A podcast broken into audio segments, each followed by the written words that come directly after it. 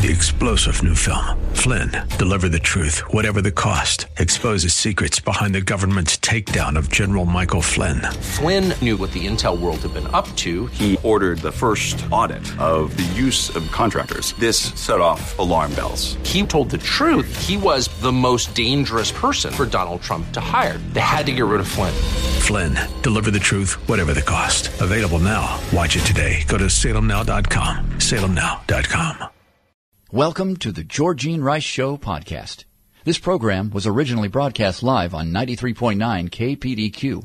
We hope you enjoy the show. Well, good afternoon and welcome to the Friday edition of the Georgene Rice Show. During today's program, we're going to be giving away a family four-pack of tickets to Gospel Sing Live, coming to the Salem waterfront on the 16th of August. We're going to give those tickets away, by the way. Just a little inside information this first hour. So keep your eyes and ears open. I guess just your ears open. And we're going to be giving away family four-packs of tickets for the next, few days. So listen up for your opportunity to win. We're going to begin today's program with a look at some of the day's headlines. And then we're going to, later in the program, hear from Max McLean, who's going to be performing C.S. Lewis on stage, The Most Reluctant Convert. That's coming to the Newmark Theater the 2nd and 3rd of August, on Friday the 2nd at 8 o'clock p.m. and on Saturday the 3rd at 4 o'clock p.m. More details on that later in the 5 o'clock hour. First, a look at some of the news following former Special Counsel Robert Mueller's testimony on Capitol Hill Wednesday. The president accused the Democrats of creating a phony crime by alleging he committed obstruction of justice in the Russian investigation. He says he didn't do it. They created a phony crime. He said during an exclusive interview last night, in fact, and then they say, he went on to say, he obstructed. They said there was no collusion, but he obstructed, and there has never been anything like this ever in this country, end quote. Well, during the interview, Trump reiterated his desire to investigate the investigators over the origins of the Russia probe and said Attorney General William Barr would be looking into it. Though Mueller's probe didn't reach a conclusion on whether Trump committed a crime, the president is no fan of the investigation, calling it a high crime, treason, and a disgrace to our country. Meanwhile, the Democrats are at a crossroads on Trump's impeachment, and Pelosi met with AOC as she struggled to bridge the party divide. Well, House Speaker Nancy Pelosi on Thursday warned congressional Democrats who support impeachment proceedings against the president not to disparage colleagues who don't. A source familiar with the conversations says Pelosi's guidance came on the heels of a former special counsel Robert Mueller's rocky testimony, which left in doubt the future of the effort to oust Trump. Pelosi, for her part, mostly has resisted impeachment pressure from the start. In recent weeks, the lawmaker from San Francisco has been trying to tamp down the infighting in the caucus between the far left and more moderate elements of the party. As part of that effort, she met today with Representative Alexandria Ocasio-Cortez, the freshman lawmaker. Chief of staff is among the Hill figures who've been antagonizing centrist Democrats. Pelosi still suspects Trump has been compromised by Russia. She told a Tucker Carlson Tonight producer that she wonders what Putin has on Trump politically, financially, and personally. So she doesn't believe the president is exonerated, to use a word that was defined and discussed during that hearing yesterday, but doesn't believe impeachment is in her party's best interest. In other news, House lawmakers yesterday approved a budget and debt deal that President Trump had endorsed, although most Republicans voted against the package. While not funding the government, the measure would stave off another government shutdown by permitting the Treasury to borrow freely to pay the government's bills and solidify recent budget gains for military and domestic programs without coming up with ways to offset those costs. The measure would tackle two big items on Washington's agenda, increasing the debt limit through 2021, thus averting a defeat on U.S. default, and setting overall spending limits to prevent $125 billion in automatic spending cuts from hitting military and domestic programs, with 10% cuts beginning in January. Representative Alexandria Ocasio-Cortez expressed support for the decolonization process of Puerto Rico following the announced resignation of its embattled governor, Ricardo Rossello. In an Instagram live stream on Thursday night, Cortez took questions from her followers. The first asked how she felt about what's happening in Puerto Rico. Cortez says, who is of Puerto Rican descent, suggested that the United States Commonwealth become independent. I'm really proud of everyone that's out there, but of course, there's a lot of work to be done, she said. This is just the beginning of a decolonization process, a process of self-determination where the people of Puerto Rico began to start taking their own self-government into their own hands. Well, that wasn't the crux of the issue that ousted the governor, but oh well. Three fraternity brothers at the University of Mississippi have been suspended and are possibly facing federal charges for taking a photo in front of a bullet-riddled sign honoring slain civil rights icon Emmett Till while holding a shotgun and AR-15 semi-automatic rifle.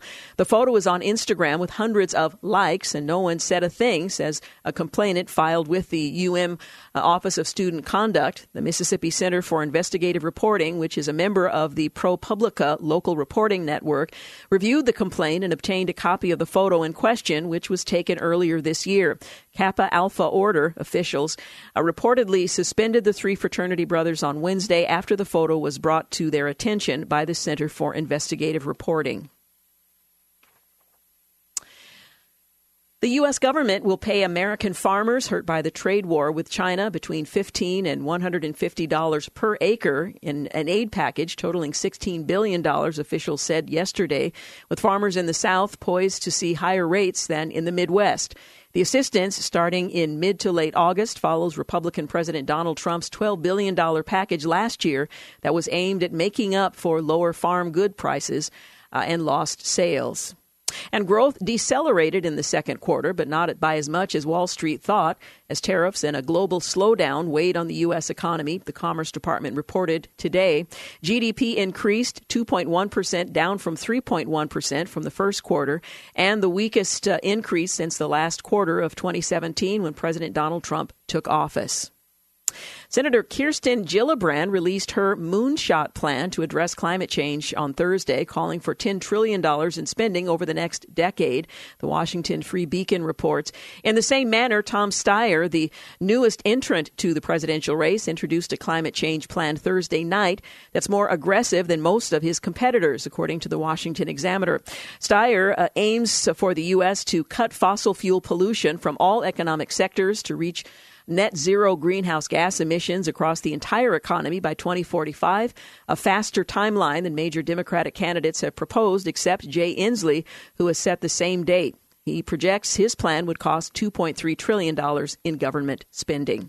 You're listening to The Georgene Rice Show, just winding our way through some of the headlines, and then we'll spend the bulk of today's program on the lighter side of the news, so stay with us. We're going to take a quick break. James Blend producing, Clark Hilton engineering today's program. You're listening to the Georgene Rice Show podcast. It's aired on 93.9 KPDQ. We're back 19 minutes after 4 o'clock. You're listening to the Georgene Rice Show. We're winding our way through some of the headline news of the last 2 days. Well, a federal judge in California on Wednesday blocked the Trump administration from imposing restrictions on individuals seeking asylum in the United States just hours after a judge in Washington had decided to let the rule stand while lawsuits played out in court. Well, the rule published in the Federal Register last week requires people who are seeking asylum to apply first in one of the countries they cross through on their way to the United States, with certain exceptions. It targets tens of thousands of Central Americans who crossed Mexico each month trying to enter the United States. The rule was not quickly was met quickly with a legal challenge from advocacy groups who moved for a temporary restraining order blocking that rule. And Ricardo Rossello, the embattled governor of Puerto Rico, announced Wednesday that he will leave office on the 2nd of August after more than a week of massive protests calling for his ouster over leaked, obscene, misogynistic online chats. Rossello took to Facebook to announce that his resignation will be effective at 5 p.m. next Friday. Puerto Rico's Department of Justice confirmed to Fox News on Tuesday that search warrants had been issued in an investigation into the governor and 11 of his aides over whether they committed any crimes related to offensive, obscenity-laden online chats that were released. And by the way, just as a note, it was Yesterday, 1952, Puerto Rico became a self-governing commonwealth of the United States, and it certainly is much in the news today. Jeffrey Epstein, the politically connected financier facing multiple charges of sex trafficking, was found unconscious in his New York jail cell with injuries to his neck and a possible suicide attempt, according to multiple reports. He was found by guards sprawled out on the floor at a Metropolitan Correctional Center and taken to a nearby hospital. It's unclear how he suffered his neck injuries. Investigators believe he may have done it to himself, either on purpose or as a ploy to get transferred out of jail, according to sources. And the Justice Department said Wednesday it will not prosecute Attorney General William Barr for contempt of Congress, rejecting House Democrats' attempt last week to punish Mr. Barr in a spat over the 2020 census. The move is in keeping with longstanding department policy and follows the lead of the Obama administration, which likewise refused to prosecute then Attorney General Eric Holder Jr. after he was held in criminal contempt. And the Department of Justice announced on Thursday that it will resume capital punishment for the first time in nearly 2 decades. Attorney General William Barr has directed that executions for 5 death row inmates be scheduled. If carried out, they will be the first federal executions since 2003. And the House voted 264 to 169 on Wednesday to pass legislation that would create a new Treasury Department agency to provide taxpayer-backed loans to endangered multi-employer pension plans and some other types of endangered plans. What could possibly go wrong? And on Wednesday, in a lopsided 429-3 vote, the House passed a bill that will stop bad robocalls. I'm not sure what constitutes a bad robocall from a good one, but at least there's some remedy, we hope, for robocalls. And President Trump has vetoed 3 congressional resolutions that would block his emergency arms sales to Saudi Arabia and the United Arab Emirates. Congress is not expected to have the 2/3 majority needed to override the president's vetoes. And North Korea test-fired 2 new short-range ballistic missiles on Thursday.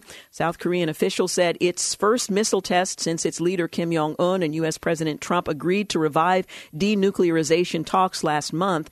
Firing a ballistic missile would be a violation of the UN Security Council resolutions that ban the North from the use of such technology. And China sharpened its hostility toward the United States and Taiwan in a new high-level report on its future military strategy that accused Washington and its allies of undermining global stability. Releasing the document Wednesday, officials of the People's Liberation Army repeatedly warned that Beijing would be willing to deploy military force to assert its claim over Taiwan. And moving forward, Iran successfully test-fired a medium-range ballistic missile Wednesday, which flew more than 600 miles from the southern part of the country to an area outside the capital. It wasn't clear whether Wednesday's test was in violation of any sanctions against Iran. The 2015 nuclear deal did not address Iran's conventional missile program. And the Senate on Thursday confirmed General Mark Milley to be the next chairman of the Joint Chiefs of Staff, replacing General Joseph Dunford as the Pentagon's top uniformed officer and filling another key post at the top of the military command.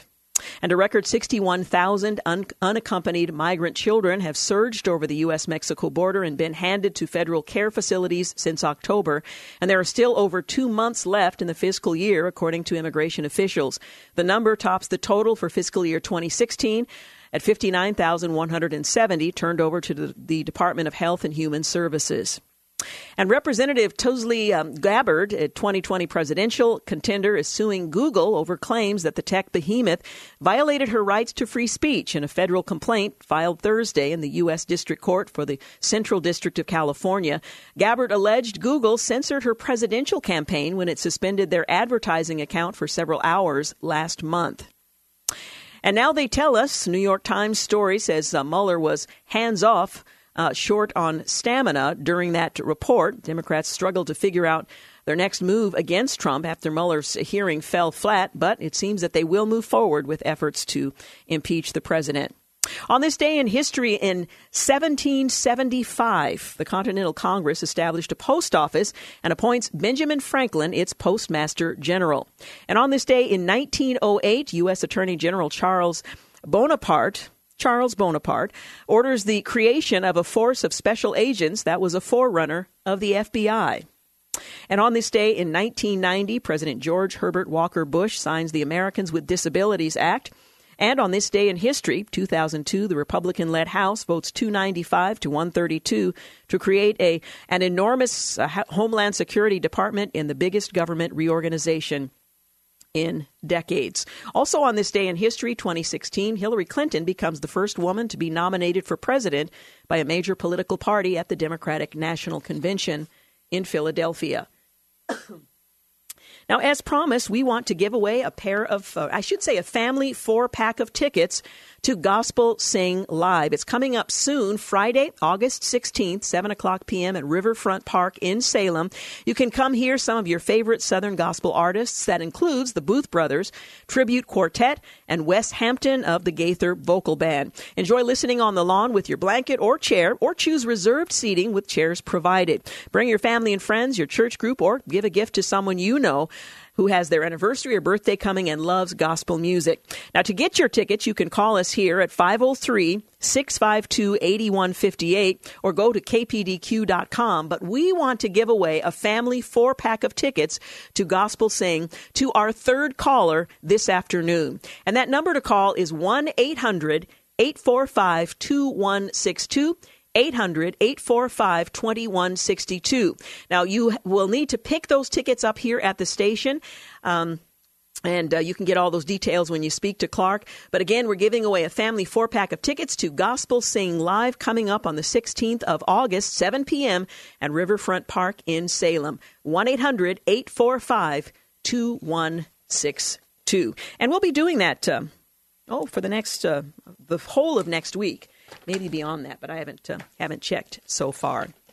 Well, the Supreme Court has sided with the Trump administration in its plans to use Pentagon funds to build a border wall. The decision, split along ideological lines, handed out today, just moments ago, really, allows the administration to move ahead with plans to use military funds for the border wall plans in several Western states. The conservative justices on the court ruled in favor. Liberal justices Elena Kagan, Ruth Bader Ginsburg, and Sonia Sotomayor dissented, and Justice Stephen Breyer issued a split decision. The president celebrated the ruling, calling it a big victory on the wall. The United States Supreme Court overturns the lower court injunction, allows southern border wall to proceed. Big win for the border security and the rule of law. Well, the ruling lifts a freeze on the money put in place by a lower court. The Supreme Court's actions means the Trump administration can tap the funds and begin work on 4 contracts it has awarded.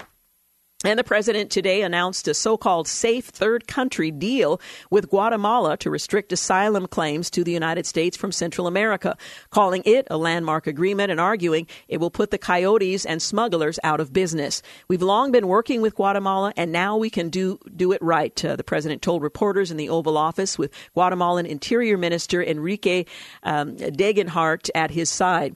The president told reporters he believes this will really help with the situation on the border, saying it's a very big day. Well, the agreement will require migrants, including Salvadorans and Hondurans, who cross into Guatemala on their way to the United States, to apply for protection in Guatemala instead of at the U.S. border. It could potentially ease the crush of migrants overwhelming the U.S. immigration system and hand Trump a concession he could herald as a win as he struggles to live up to his campaign promises on immigration.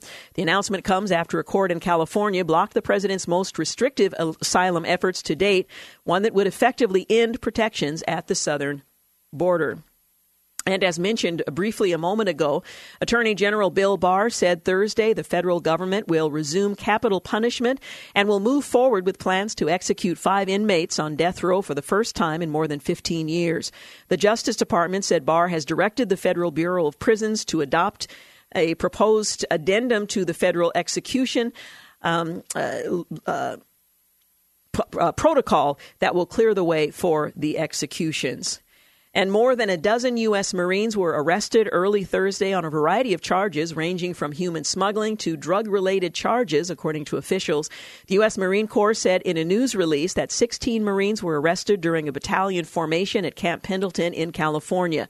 Information gained from a previous human smuggling investigation precipitated the arrests, officials said. An additional 8 Marines were taken aside for questioning of their involvement in alleged drug offenses unrelated to the arrests on Thursday. Well, that covers the more serious news of the day, and we'll spend the bulk of the program, with the exception of my conversation with Max McLean on the C.S. Lewis on Stage, The Most Reluctant Convert, coming to the Newmark Theater August 2nd and 3rd. But we're going to take a look at the lighter side of the news, so stay with us. You're listening to the Georgene Rice Show podcast. It's aired on 93.9 KPDQ. We're back 34 minutes after 4 o'clock. You're listening to the Georgene Rice Show, and it's Fun Friday. All of a sudden, it's just sparked. It is now officially Fun Friday. James Blend has joined me in studio. He's the producer of this program, and Clark Hilton, of course, engineering as well. Welcome to the studio, and could you keep it down? I'll do my best. Yeah, please do. Nothing says, well, honor like butter. For over a century, the Ohio State Fair has featured its signature sculpture of a cow and a calf. But this year, someone had a butter idea. Get it? The better butter. Did you get that? Huh, James? Huh? Was there actually something to get there? I'm sorry. Yeah, well, Scott Higgins, who's the CEO of the American Dairy Association Mideast, on Tuesday unveiled a group of themed sculptures celebrating the 50th anniversary of the moon landing. And yes, we're talking about life-size. The Dairy Products Building at the State Fairgrounds houses a life-size depiction of Neil Armstrong, a native of Wakapaka, saluting the American flag he planted on the moon. Also on hand, the other Apollo 11 moon men, Buzz Aldrin and Michael Collins, sitting next to a butter cow. It had a cattle ID tag with an embossed 11 and a calf with an Apollo ear tag. Now, I thought the moon was made of cheese, not butter. Well, apparently. The same base thing. It's still got that milk thing going. Of course, what would have really impressed me here is if it was a life-size butter sculpture of the moon itself. Yeah, you're right. I'm a lot less impressed now. I know. I was thinking to myself, probably somebody would mistake it for the Death Star from Star Wars, but hey, it'd still be cool. It would have been impressive. Those who remember the moon landing often recall exactly where they were and how they felt, and the 50th anniversary is the perfect time to pay tribute to this amazing event and share that excitement with a new generation. That's a quote from Jenny Hubble, kind of good name, Senior Vice President of Communications for the American Dairy Association Mideast. In a statement, Ohio also has a special connection to that day, as one of our own took the first ever step on the surface of the moon. So Neil Armstrong is a native of Wapakoneta. Anyway. That's actually exactly what popped into my head when you said that. 5 artists churned out the structures through 500 hours of craftsmanship. The creamy, smooth works will debut at the fair's opening.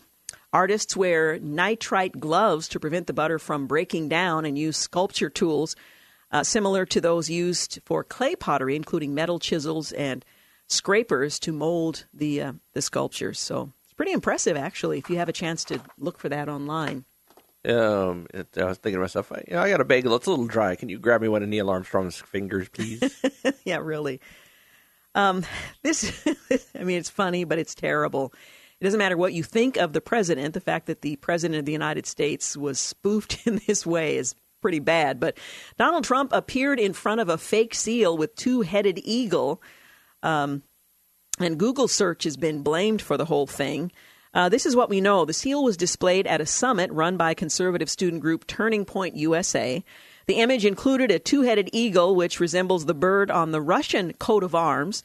The gaffe is being credited to a Google search mistake, and an audiovisual aid has been fired as a result. So I think it was unintended. They Google searched an image, and that's what they came up with. We're going to go with that version anyway. While the seal was displayed on Tuesday, it was local time, at Turning Point USA Student Summit, where the president gave a raucous 80-minute speech. Oh, my goodness, 80 minutes. 80 minutes. And was greeted warmly by the youthful audience. The image included a two-headed eagle instead of just one head, as they do have, which closely resembles the bird of the Russian coat of arms. The eagle is holding golf clubs in its left talons instead of the traditional seal's clutch of arrows, and cash in its right talons instead of an olive branch.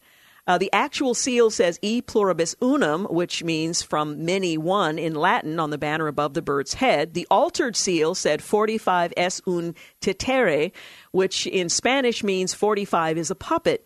Mr. Trump is the 45th president of the United States, if you didn't put that together. In addition, the shield on the bird's chest has hammer and sickle symbols on it. Now, really, how do you not notice this? How do you not notice this? Not look carefully enough to catch any of this.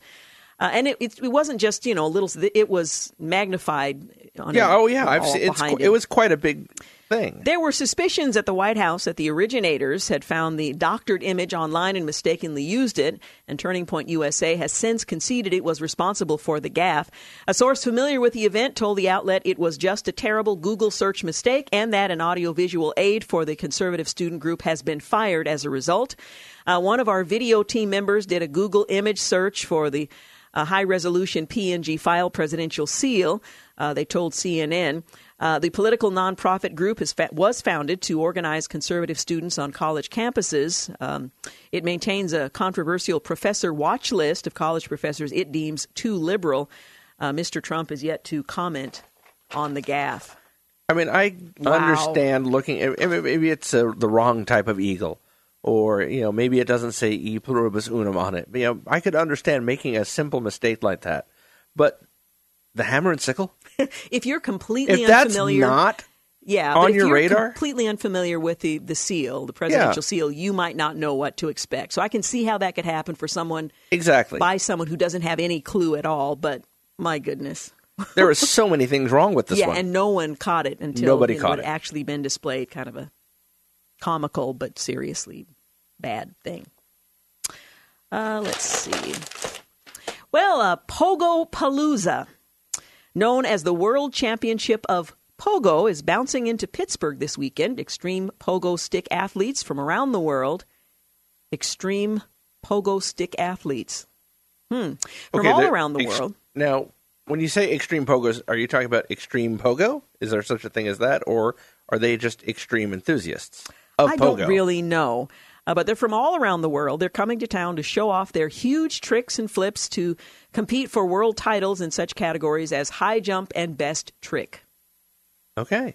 The event on Saturday and Sunday, aren't just for the grown-ups. Pogo users under the age of 15 can enter a bounce-off competition, and those who bounce the longest get a free pogo stick, which clearly they already have. But visitors can try their hand at pogo sticking in a free jump area that will have pogo sticks of all sizes. In addition to the main competitors, the pogo athletes will be attempting to break 3 Guinness World Records, of course. Ooh, yes, got to have the Guinness Book World Records going on. A Pogo Palooza. So that's taking place in Pittsburgh. I like alliteration. Pogo Palooza in Pittsburgh, Pennsylvania. Extreme pogo athletes. Well, a flying Frenchman's hoverboard bid to cross the channels. Well, there was a fuel mishap and he didn't quite make it. It's sort of the ultimate pogo. You bounce once and fly the rest of the way. A French inventor failed in his attempt to cross the English Channel on a jet-powered hoverboard on Thursday when he was knocked into the water as he landed on a boat-mounted refueling platform, his technical team. That sounds painful.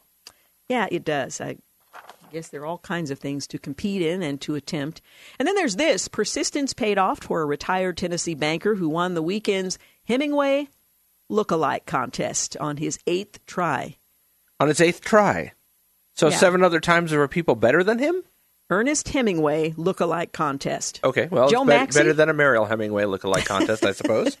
Joe Maxey, 68, of Cedar Hill, triumphed during a 3-round contest that concluded on Saturday night at Key West's Sloppy Joe's Bar, a frequent hangout for Nobel Prize-winning author Ernest Hemingway when he lived and wrote on the subtropical island during the 30s. Well, this year's Hemingway Days celebration marked the writer's 120th and Joe Maxey's 68th.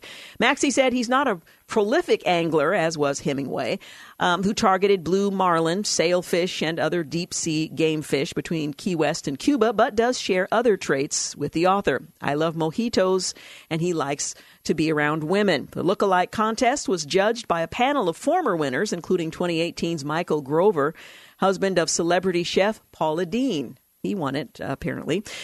I've seen him before. He doesn't look like Hemingway to me. Many contenders wore casual sportsman garb or thick thick sweaters attempting to emulate Hemingway's characteristic appearance in his latter years, crowds of spectators roared approval as they paraded on stage and took turns speaking. So basically 7 other guys had to win over the years for this guy to win. Yeah. Because he's been trying for 8 years. And this is something he won. This is an accomplishment. I look like somebody else. That's disturbing. Now, do you look like anybody? My mom. That's true. You do look like your mom. And I have to say, in the Prince Caspian and the... Was that the ship? Is that the one with the ship? Voyage of the Dawn Treader? Yeah, the Voyage of the Dawn Treader. The third cousin... Oh, yeah, you've mentioned this. I thought he reminded me of you. You did mention that at the time, even, yeah. Yes, at the time. Anyway, so you kind of look like... Do I look like anybody? You look like Georgene Rice to me. I've been to Hawaii. This is in the last... It's been quite a few years now, but... Oh, you look just like Oprah Winfrey. Yeah, I don't see that. I don't look anything like Oprah Winfrey, but 3 times on 3 separate occasions... I just had curly hair, and I was a black woman, and that was all it took to look like Oprah Winfrey. I didn't get anything free, though, so I was a little disappointed. That is that you win an Oprah lookalike contest, and you win an Oprah lookalike contest, and you win an Oprah lookalike contest. Oh, and the general manager, who used to be the GM here at the station many years ago, told me I looked like Whoopi Goldberg. Really? Don't see that either. Clark, stop nodding. No, I don't look anything like Whoopi Goldberg. We don't even have the hair in common, and I do not. I'm just going to declare right now, I do not look like Whoopi Goldberg. Thank you very much. On the off chance that maybe you are, you were great in Jump and Jack Flash. Just saying. Yeah, thanks. Yeah. You keep out of this, Clark. I see you back there. We're going to take a quick break, and I'm going to whip Clark into shape. We'll be back. You're listening to the Georgene Rice Show podcast. It's aired on 93.9 KPDQ. We're back 51 minutes after 4 o'clock. You're listening to the Georgene Rice Show. An Indiana sheriff's office took a bite out of crime on Monday when they caught a woman wearing a set of dentures that clearly were not hers at her own probation meeting. Ew. Ew. Oh. Oh, I'm sorry. I'm just having a little hard time.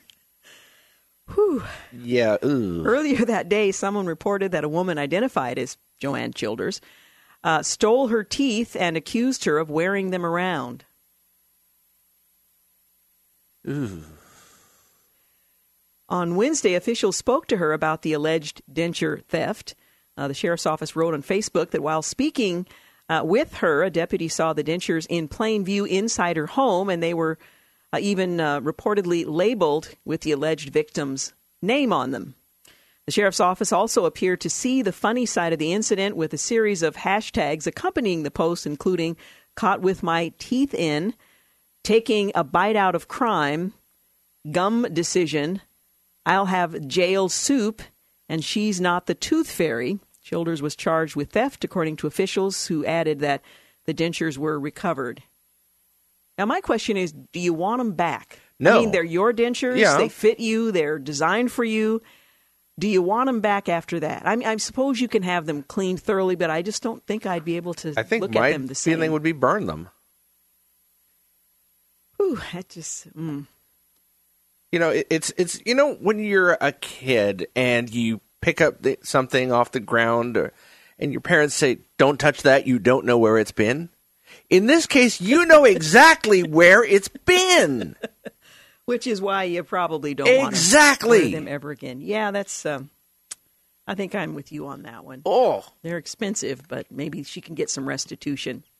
Well, file an insurance claim or something. Oh, yeah. Air travel is becoming a test of physical endurance. Seats have shrunk, legroom has vanished, and the airlines aren't done with you yet. Now, you've just traveled, yes, by plane recently, so this may be of interest to you. Cebu Air Inc., the Philippines' biggest budget carrier, last month said it was moving kitchens and bathrooms on some of its new A330 Neos to cram in an additional 460 seats, 20 more than the plane's current maximum.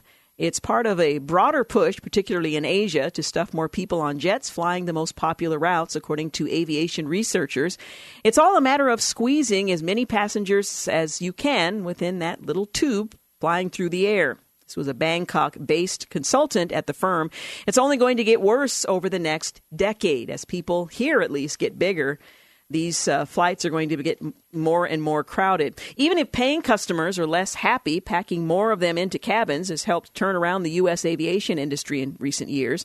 In Asia, where 100 million people fly for the first time every year, the strategy is now the bread and butter for low-cost carriers serving an exploding middle class that cares more about price than about comfort. Well, Asia's demand has led to industry shortages for almost everything from pilots to mechanics to airports and runways, to say nothing of legroom. Carriers go to great lengths to avoid buying more aircraft and having to pay for extra landing rights at airports that are close to bursting. Buying bigger planes is one way to deal with the problem, as AirAsia Group BHD is doing. The Malaysian budget carrier in June said it's changing an order for 100 aircraft to a larger model that carries 50 or more passengers and flies about 600 miles further. Another tactic is simply bolting in more chairs. European low-cost carrier Ryanair Holdings PLC led the charge in 2014 when it ordered high-density jets from Boeing with 8 more seats than normal. Cathay Pacific Airways, once a hallmark of comfort, in 2017 started cramming in an extra seat into every economy row on its Boeing 777 at the cost of about an inch of personal space for every passenger. Less legroom is now the industry norm. In an early 2000s adjustment, rows in economy used to be 34 inches to 35 inches apart. Now 30 to 31 inches is typical, though 28 inches can be found on short flights, according to Washington, D.C. based advocacy group Flyers' Rights. Seats have narrowed, too, from about 18.5 inches to 17 inches on average. Yeah, it's definitely getting... it definitely is. And, you know, there are a couple of value airlines out there, you know, that are really cheap. But and they have a cheap base flight, and then, you know, you have all kinds of upsells. And some of them don't even have recline on the chairs anymore. You know, the little 2 inches of extra, you know, so you can lay down. But I've noticed it definitely legroom is, you know, because I'm not getting any taller at this point. And I'm definitely seeing less and less legroom. But on the most recent flight, when we went down to California last week, we took we flew down on miles, and we spent a couple extra miles to have extra legroom. And if you have normally, I will not spend the extra money to do it, but you know, when it's points, it's all right. A little different. But if you're a tall person, it can be very uncomfortable, and I think it explains in part why people are getting so agitated on flights. I mean, alcohol may play a role as well, but it can be so tight. I know the last flight I took from Minneapolis back home. There was a larger gentleman sitting next to me, so much so that we couldn't put the arm down, and he's entitled to a seat, so the arm was up. And I literally had to sit at an angle in order for both of us to fit. And there was someone to the right of me, the larger gentleman on the left. And it was just, the whole thing was uncomfortable. I could not move the whole time. And the leg room wasn't there, and the width wasn't there either. So I'm guessing if they've gone down from 35 to, you know, 30, 31, it's not working for a lot of people. Yeah, it's when you realize that, you know, especially for someone like me, it's like, I feel like I'm going to eat the little screen in front of me, and that the tray table is going to cut off circulation in my stomach. Yes. The tray table can be bad. So when it's, they're reclined back, it's bad. Well, I don't know if you saw this, but there was a 2-year-old who was seen climbing onto a luggage belt and then disappearing as the belt started moving. Workers got him off the conveyor. When he dropped into a screening room where the luggage was going to be sorted, the child's hand was fractured, but he was otherwise fine through the whole thing. But the security video later released the airport, and it shows some of what happened next. One camera recorded this little kid disappearing feet first through a rubber curtain beyond the reach of his mother and the airport worker. Video then shows him crawling over bags, trying to avoid being pulled through a large screening machine that resembles a darkened cave above the conveyor belt. But the conveyor was too fast and it pulled him inside. He pops out the other side only to tumble down into another room where startled security workers pluck him from the belt and gave him hugs. I mean, this kid is hysterical at this point. Well, the screening machine had detected a problem and diverted the child on a path for a bags in need for more checks. So thankfully, they're able to discern. A TSA spokesman said that's when workers rushed to help and the video showed that. Well, the officers who work down there, almost all of them are parents, and they were mortified to see this poor kid. They spoke with some of the workers who were on duty that day in the noisy baggage area who recalled hearing what they thought was a cat screaming. Once they saw the child, they raced to his aid, the video shows, and they were able to comfort him. It was quite a moment that really brought perspective to life and how important life is, says one of the TSA workers. Speaking on Good Morning America, the child's hand, as I mentioned, was fractured through all of this, but otherwise he was okay.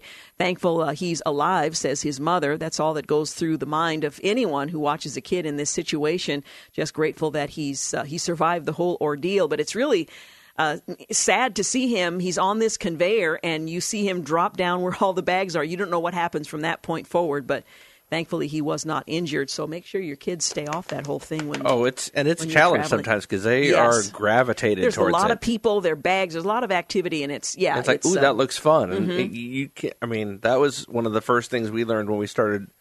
When we were traveling with our daughter, when she first started becoming mobile and walking and able, you have to watch every second. And you're right; they're very quick. So, yes. Yeah, you turn your head for 30 seconds to look and see where your luggage is, and you look and where'd she go? Yep. All right, we're going to take a break for news and traffic at the top of the hour, but we'll be back with more of the lighter side of the news. We'll also talk with Max McLean about C.S. Lewis on stage, The Most Reluctant Convert. He'll be performing at the Newmark Theater the 2nd and 3rd of August. You're listening to the Georgene Rice Show podcast. It's aired on 93.9 KPDQ. Well, good afternoon and welcome to the second hour of the Georgene Rice Show. You are clearly a glutton for punishment if you have held over to the second hour of the program, because James Blend will continue to play a role in the remainder of this hour. Like a significant role or just like a cameo? It's like a significant cameo. I could deal with that. Okay. As long as I get my SAG card at the end. You will. Okay, good. Only it will be spelled S-A-D. Oh, I already have one of those. The G is silent, yeah. I already have one of those. By the way, we're going to share with you a conversation I had with Max McLean. He is going to be presenting C.S. Lewis on stage, The Most Reluctant Convert, coming to the Newmark Theater on the 2nd and 3rd of August. We'd love to have you there. But we'll provide all the details. That's coming up in our next hour. Also, I want to remind you that we're going to give tickets away to the Gospel Sing Music Festival that's coming up on the 16th of August throughout the next several days. So make note of that and listen up for your opportunity to win. Well, apparently there are 3 brand new miles, a stretch of the Columbia River Highway state trail that runs on the south side of I-84 and connects with the historic Columbia River Highway, and there are new biking and walking paths that are opening up there. I know you're quite the outdoorsman, fishing, hunting, the whole 9 yards. So you're going to be interested in this. Absolutely. If there's a video game that does any of those things, I'm down.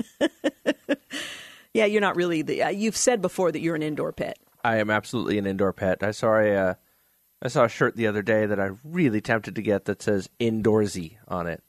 Outdoorsy, indoorsy. Yeah, you should have. It's got a picture of a TV behind it. I'm like, yeah, that's my shirt. That's my shirt right there. And you didn't get it. No, it was a little. You need a little cash because I can help you. You need the shirt. It was not a cheap T-shirt. So yeah, if you want to chip in, I'm all for it. Donations are being taken for the. I'll set up a GoFundMe.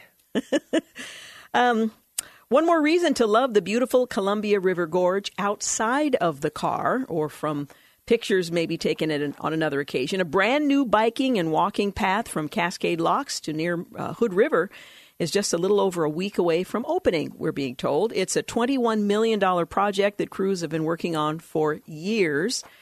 The brand new 3-mile stretch of the Columbia River Highway State Trail runs on the south side of Interstate 84. It comes close to connecting to the historic Columbia River Highway, but doesn't quite. That stretch was demolished when the interstate was built, but this rebuilt section is, sorry drivers, car-free. So if you are looking for an experience that doesn't hearken the century that we're in, the new 3 Mile segment is just for people who choose to walk, bike, or roll. And this is one of many segments that they're putting together that are car-free, according to Kimberly Dinwiddie from the Oregon Department of Transportation. Currently, cyclists have to ride along the shoulder of I-84 the entire way to get between Cascade Locks and Hood River. But this new stretch of the state trail will change that. In fact, even those who don't often cycle want to try it out. So, James, this might be for you. Those who don't often, it doesn't say ever, it says often want to cycle, might want to try this out. Are you feeling a little bit tempted to try this out? No. I didn't think so. Not at all. It just looks so amazing through the trees, says one observer who was visiting the area from Colorado. That would be so fun to ride through here, although it's not ready yet. We're about a week or two away. When the section of the trail opens a week from this Saturday, ODOT will have connected 65 miles of the 73 miles of the historic Columbia River Highway. The remaining 5 miles is in the Hood River area. ODOT said that stretch will be a challenge because it's going to require cutting through rocks and building new tunnels. But when that is completed, the trail will stretch from Troutdale all the way to the Dalles. Maybe by then you'll have the that sense of adventure just some sort of well up in you, and you'll suddenly find yourself with a strong desire to go outside. Okay, let me explain this to you, Georgene. Now, I don't go outside very often. We know this. Yeah. We've made this abundantly clear. I spent the last week up until Tuesday in California. I got back Tuesday morning. Yeah. Today is the first day I've been able to wear my wedding ring because my hand was swollen from sunburn. So no, I will not. This isn't tempting to you. Not even vaguely, because no sunblock on the planet has been created strong enough to prevent me from burning. Really? Oh, I used quite a lot of it, and I'm still a happy shade of pink. Wow. I mean, don't they have like SPF 100 or 95? I probably need like SPF 800 or something like that. I'm when it comes to the ability to survive in the sun, I am just to the right of vampire. They explode in the sun, so don't really even want to go there. No, I'm just saying they explode in the sun. I wither. Come close. Yeah. Well, I have to tell you, I was amused by this story. Some might find it sad, and it is sad, I will say that. A girl in Devon, which of course isn't here, was very upset because seagulls snatched a very dear friend from her garden and carried said friend away. Well, the bird apparently swooped down into the garden in Devon and carried away her chihuahua. Ooh. Leaving her distraught and missing her dog. Well, the 6-year-old girl is really upset after that seagull dropped into her garden and made off with her miniature chihuahua in its beak. I mean, that's got to be a pretty small chihuahua or a really big bird to make that happen. But the child's mother said they're putting some washing out in the area when they suddenly saw the bird swoop down and carry off the dog. And apparently the dog has not been returned. Now, I'm not sure it technically qualifies as a dog when it's that small. If a seagull can carry it off, that's more like a rat or a mouse, wouldn't you say? I mean, they've got longer legs and this hair's a little bit longer. But that, I think technically, if we were to consult some sort of volume, I think it would technically qualify for a rat rather than a dog for a seagull to be able to carry the thing off. Yeah. You know, it's funny. When you started talking about the series that we were at SeaWorld last week, and you have the opportunity to feed the sea lions for a fee, of course. But my wife got this little thing, and it had 3 little fish in it, or I should say former fish. Or dead fish. Yes, exactly. And only one of them made it to the sea lion as the seagull swooped and caught 2 of them in midair. Really? As she flung them. So they do have some precision to them.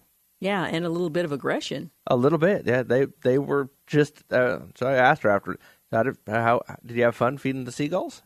Well, what does a seagull do with a little rat, also known as a chihuahua, once it's in the beak and it's flying off, what does a seagull do with that? I mean, he's not going to eat. I don't think you. I mean, that, no, I don't think they have the capability to eat. I don't think so either. Like so probably the dog was dropped. If there are any zoologists or anything like that out in the audience, email into Instant Rice, but let us know. But I don't see that as. Yeah, it I'm just guessing seems like something recreational. Poor Gizmo was dropped somewhere. Gizmo was disoriented, as most rats would be under these circumstances, traumatized, and is just out wandering. Looking for the nearest Taco Bell.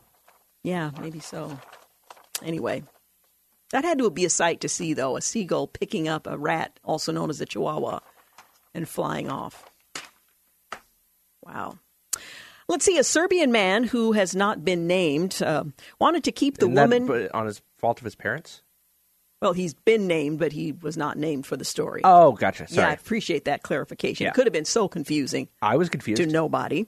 The Serbian man who has not been named for the purpose of this story wanted to keep the woman he loved in the country longer than she was supposed to be after she had refused to date him. So what does a guy do?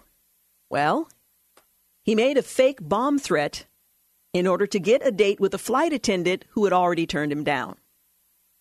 Do you see the logic here? It's kind of like a seagull carrying off a chihuahua. A 65-year-old man who admitted making a fake bomb threat in the hopes of getting a date with a flight attendant who has also has not been named. The Serbian man's telephone call caused Lufthansa flight LH1411 to be evacuated on Thursday before its takeoff from Belgrade to Frankfurt. By the way, of a disclaimer, I would not recommend this tactic if you're trying to get a date or for any other reason for that matter. All 130 passengers and 5 crew members had to leave the aircraft while it was searched by a special police squad and sniffer dog. I don't see this as endearing. Maybe you're different than I am, but no. Well, the man who has not been named for the purpose of this story had met 2 flight attendants and invited them for dinner, but they refused. So this was plan B. Needless to say, police traced his call after he made the threat, and he was arrested a day later. And no, there was no date. Wow. Wow.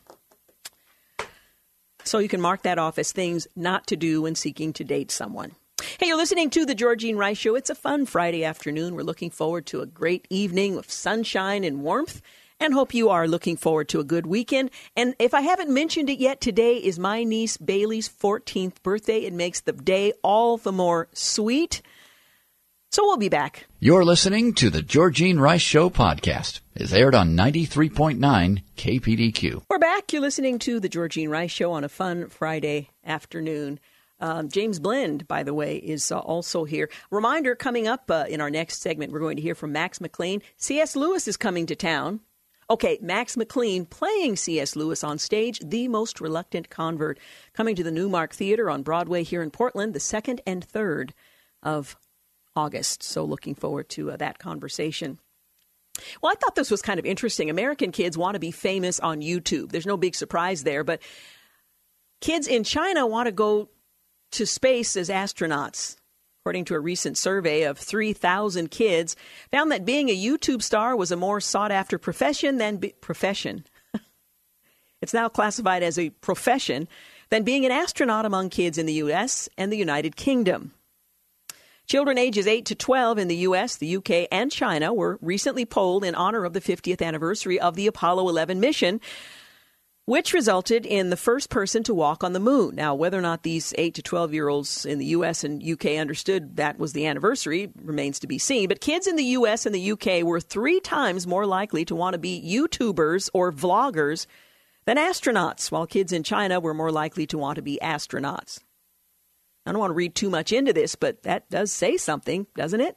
Neil Armstrong became the role model in the eyes of kids everywhere 50 years ago when he became the first person to walk on the moon on the 20th of July, 1969. Now, we are so past that now. Maybe kids don't appreciate the challenge that posed at the time. And because we are not doing much in space today, maybe they're just not thinking about what the possibilities might be, despite Star Wars and some of these other television programs that spark the imagination.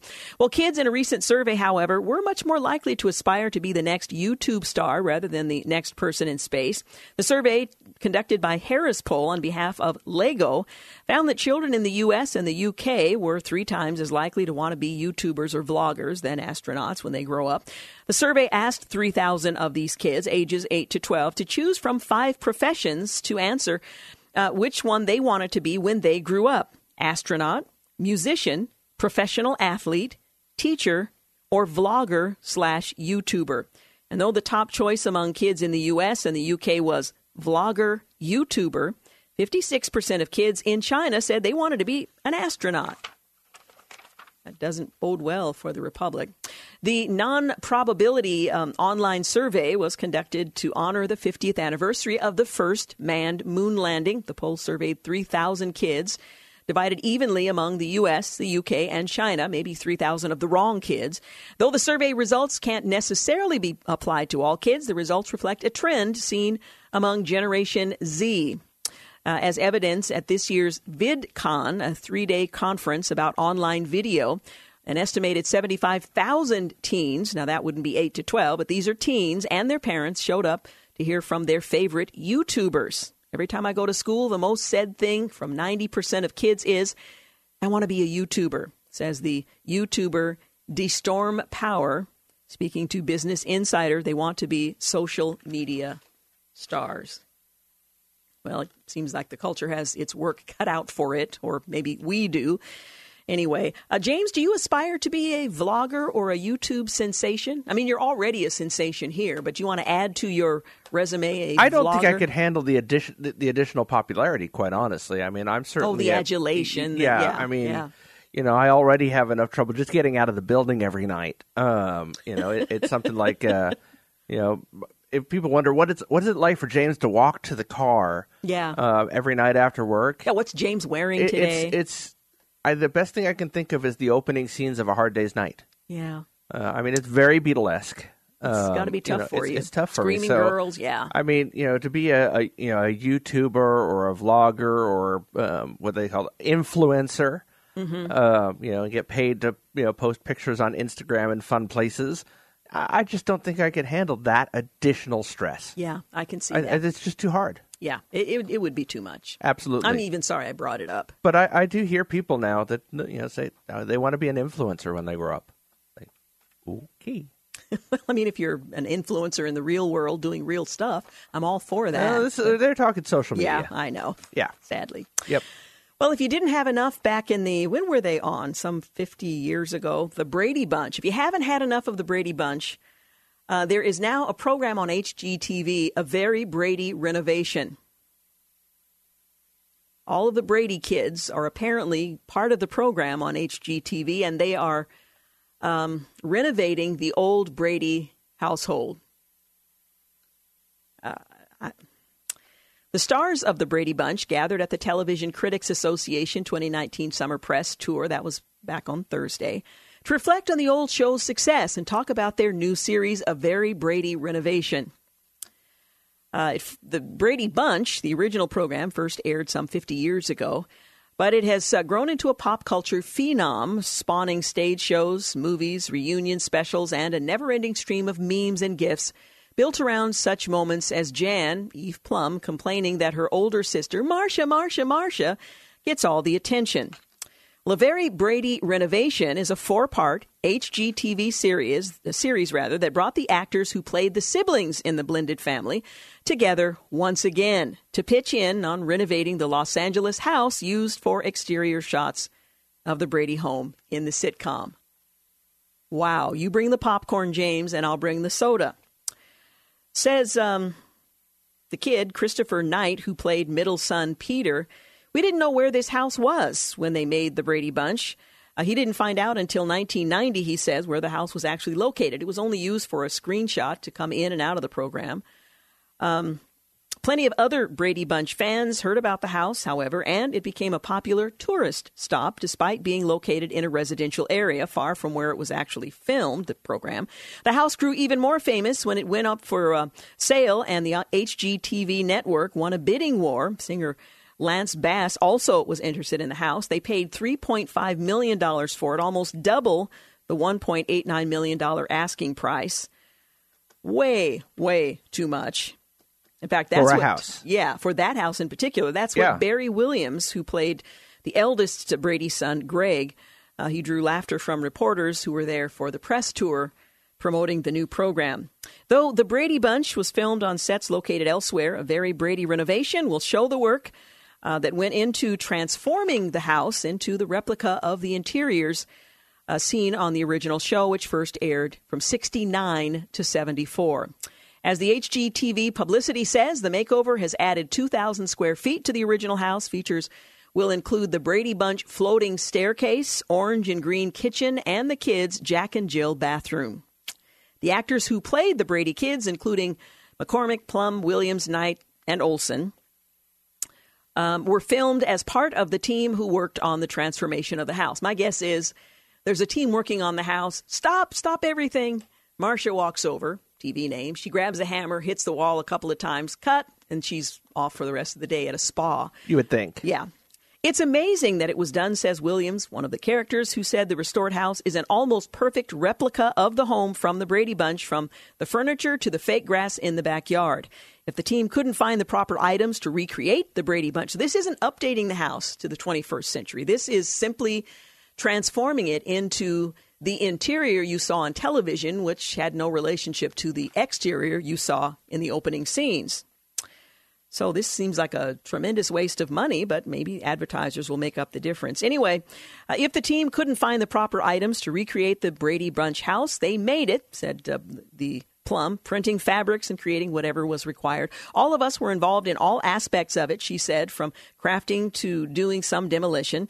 Olson recalled, another of the characters, when she was young as a performer on the original show, she wondered about how the exterior views saw, the exterior viewers saw could ever match up to the interiors. It didn't seem big enough for one thing. But now, Olson said, the real house mirrors the one from the show. Now, what do you do with the house now that it's been transformed into the old interiors? What do you do with a house like that? I mean, does somebody want to buy it now that it's been backdated to the late 60s? The crazy thing is probably.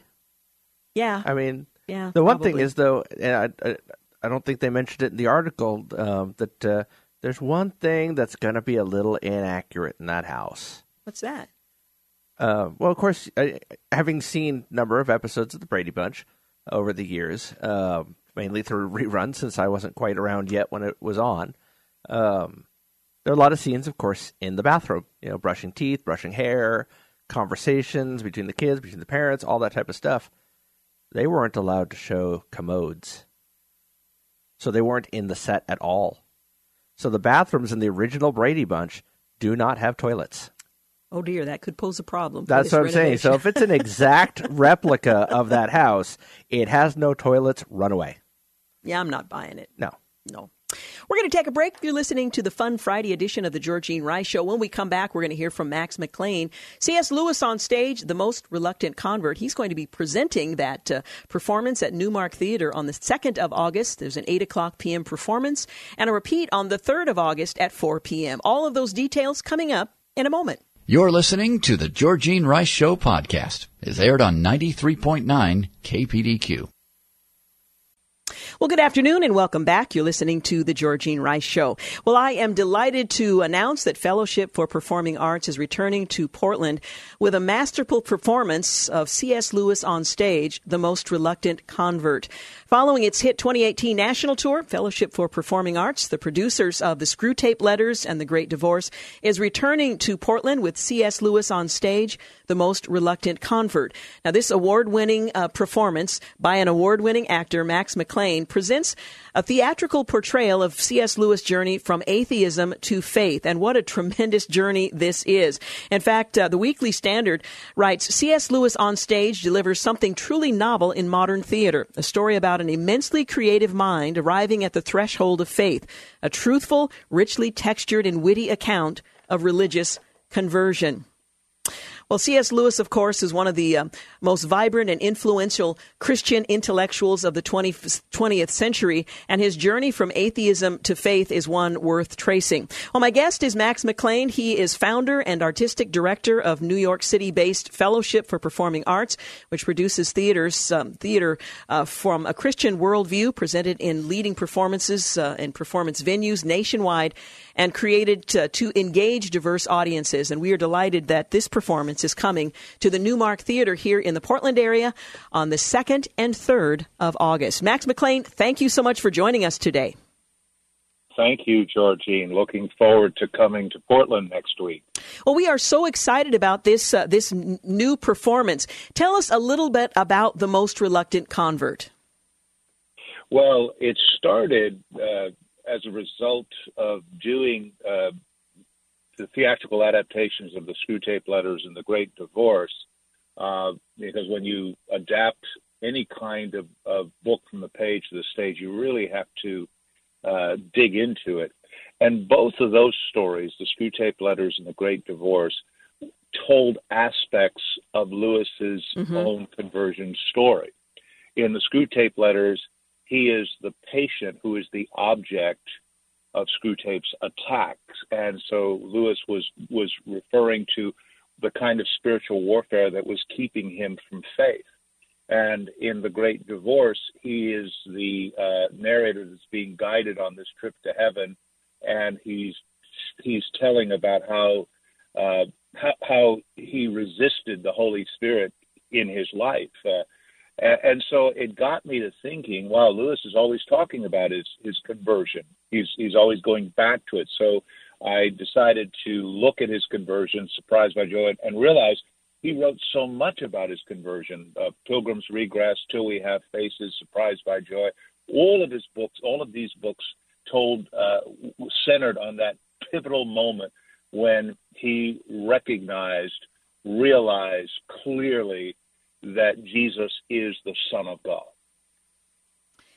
Is C.S. Lewis still relevant today? One might argue that he has significant influence through his writing, but for young people who may be less familiar with his place in history and his writings, is he still relevant today? Well, there's several ways to answer that question. One is the sale of his books. He sold more books this year than he sold last year, and very likely will sell more books next year than this year. And that's because people are discovering him, and he has an ability to articulate the Christian faith in such imaginative, multi-layered ways that is so satisfying to a particular kind of person. Like, we'll take myself. You know, academic types, artistic types, literary types who often are unfertile, hard soil for the gospel. And Lewis has a marvelous way of softening people's hearts. And he's done that, you know, with people like Chuck Colson and many others that came to faith through his writings. So I do think that any time anyone opens up Mere Christianity or reads a quote, you know, he's probably the most person that's lifted quotes from his writings more than anybody else, memes all over the place. And people say, who wrote that? And of course, you know, he captures people's imagination for the gospel in a way that I don't think any other writer even comes close. Yeah.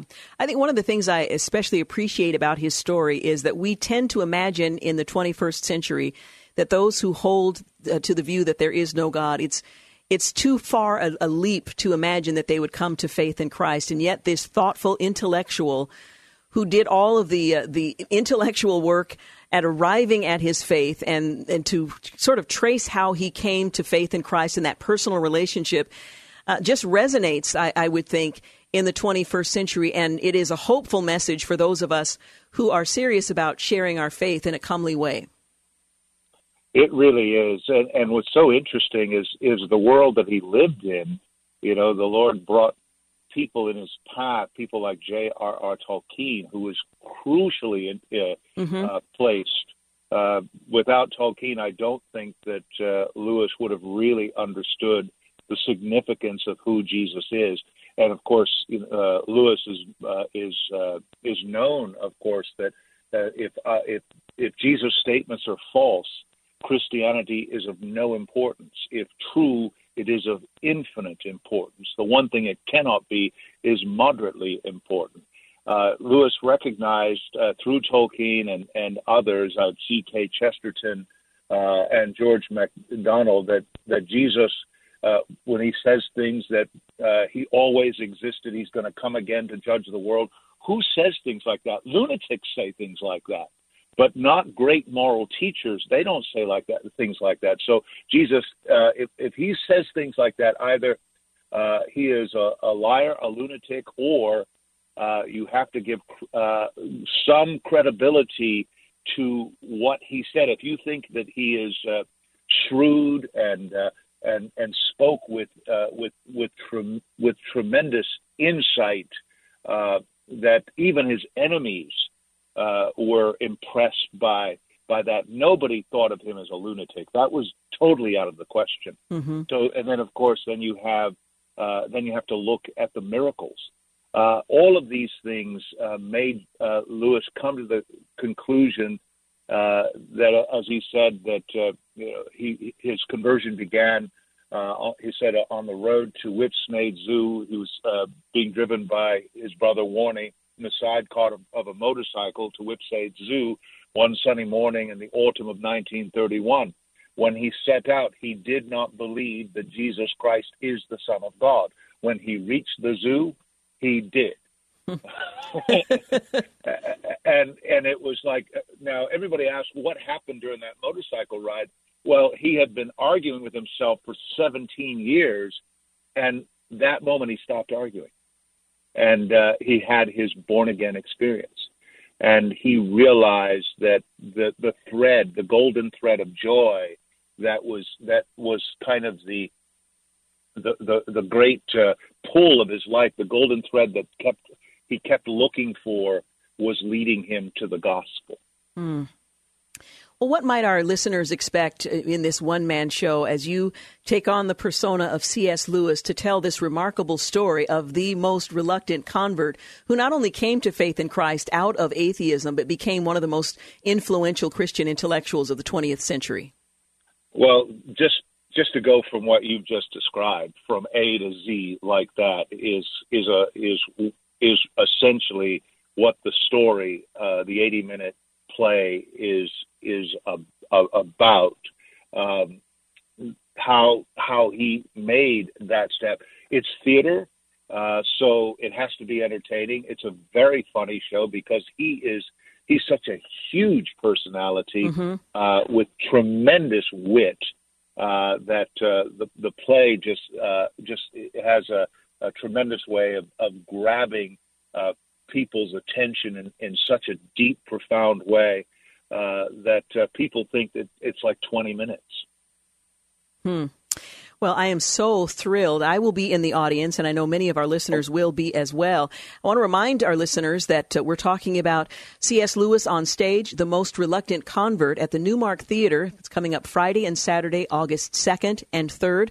On Friday the 2nd at 8 p.m. and on Saturday, August the 3rd at 4 p.m. We have given away a pair of tickets today, and we'll continue to do that through Wednesday of next week. But really want to encourage you to take advantage of an opportunity to consider C.S. Lewis from a slightly different vantage point. You may have read his work. Maybe you're familiar with the name, but not so much with his work. This is a tremendously entertaining way to get to know a little bit about the man behind the books that so many of us have seen in the movie theater and books that we have studied.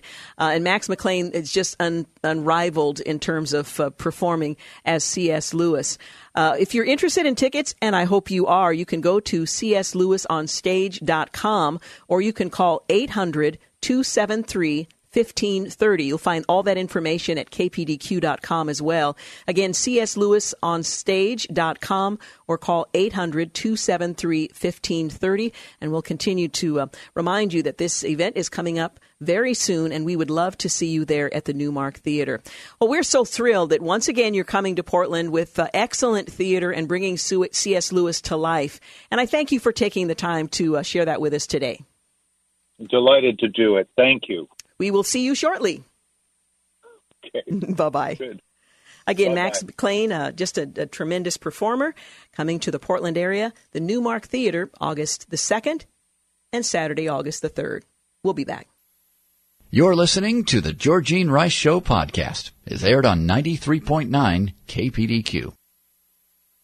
And we're back. You're listening to the final segment of the Georgene Rice Show on this beautiful Friday afternoon.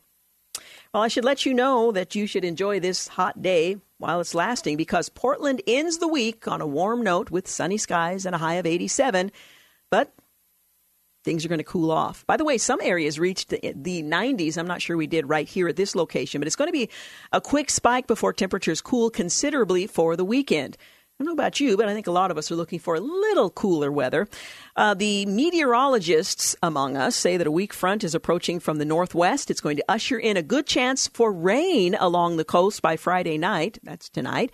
And chances for sprinkles and drizzle in southwest Washington and far northwest Oregon on Saturday morning. It's likely areas south of Aurora will only see heavy clouds with this system, and chances for showers on Saturday continue into the early afternoon. Expect gradual clearing through the evening and a high of only 78 degrees. So for Oregonians, that seems like it's pretty comfortable.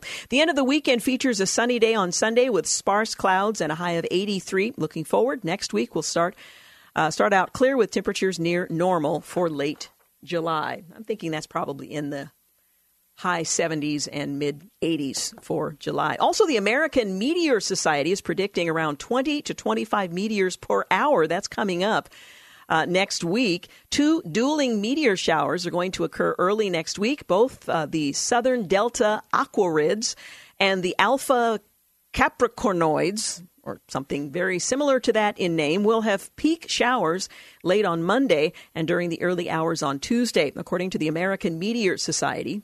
Are you a member, James, of the American Meteor Society? Or did you let your membership expire? Yeah, I was going to say, I think I may have forgotten to renew that last year. Yeah.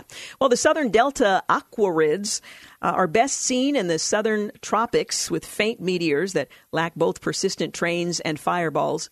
No idea.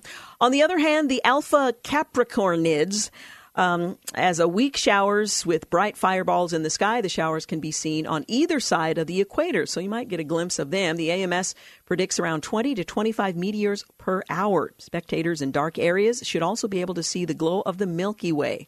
So there you have it.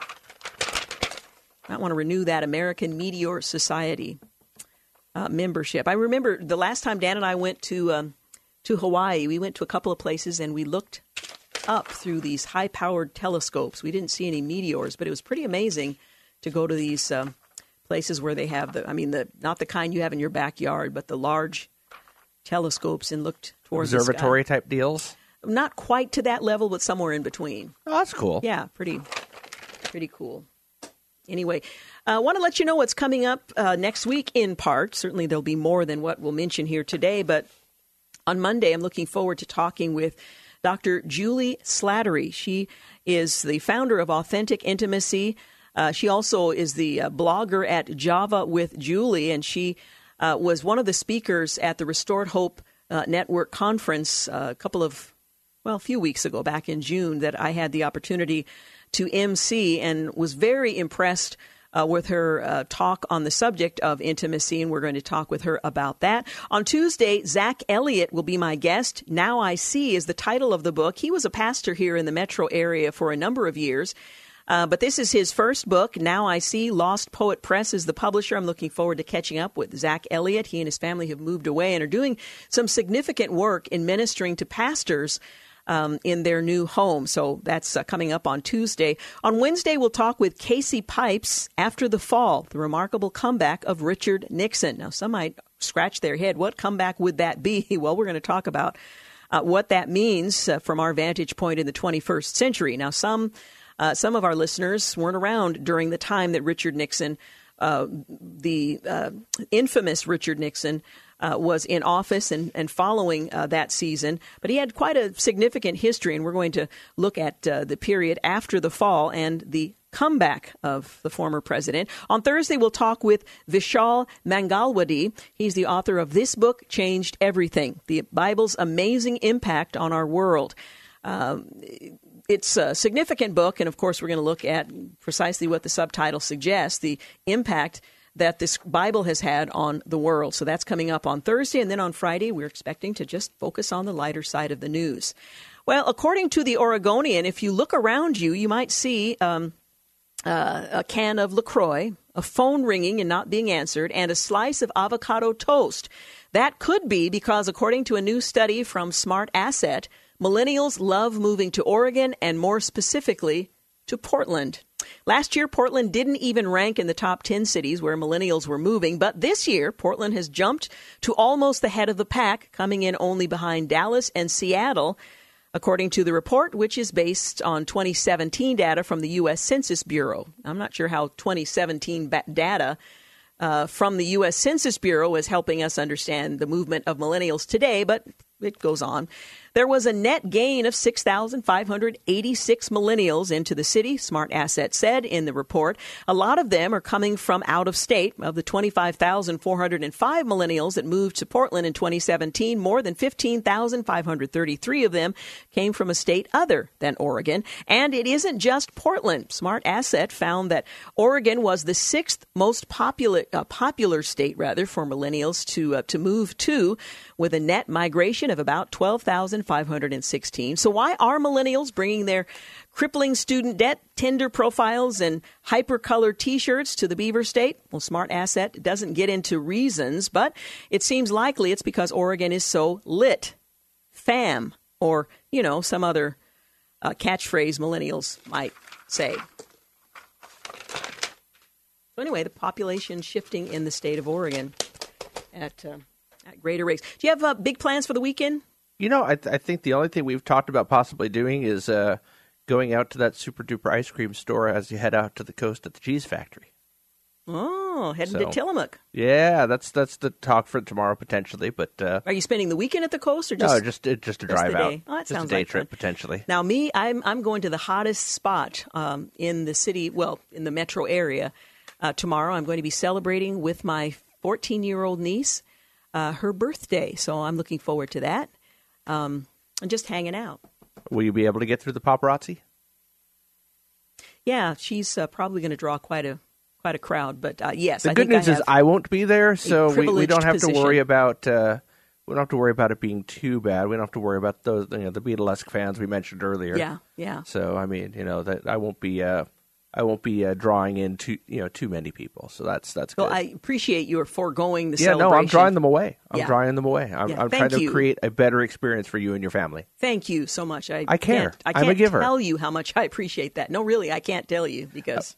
That's okay. I could see the look in your eyes. Yeah. Do you see that tear forming? I do, actually. Yeah. I do, yeah. It's microscopic, but I got one of those telescopes you were talking about earlier, and that helped. Yeah, hay fever. Want to thank James Blend for producing and co-hosting today's program, Clark Hilton for engineering, and thank you for making the Georgene Rice Show part of your day. Promise me you'll have a great weekend. Good night. Thanks for listening to the Georgene Rice Show podcast. If you'd like to download a podcast of the show or would like more information on today's guests, please visit the show at kpdq.com or on Facebook. Follow the show on Twitter at GRice Show and like us on Facebook. And join us live every weekday at 4 for more critical thinking for critical times on 93.9 KPDQ. 3-star General Michael J. Flynn, head of the Pentagon Intelligence Agency, knew all the government's dirty secrets. He was one of the most respected generals in the military. Flynn knew what the intel world had been up to. He understood its funding. He ordered the first audit of the use of contractors. This set off alarm bells.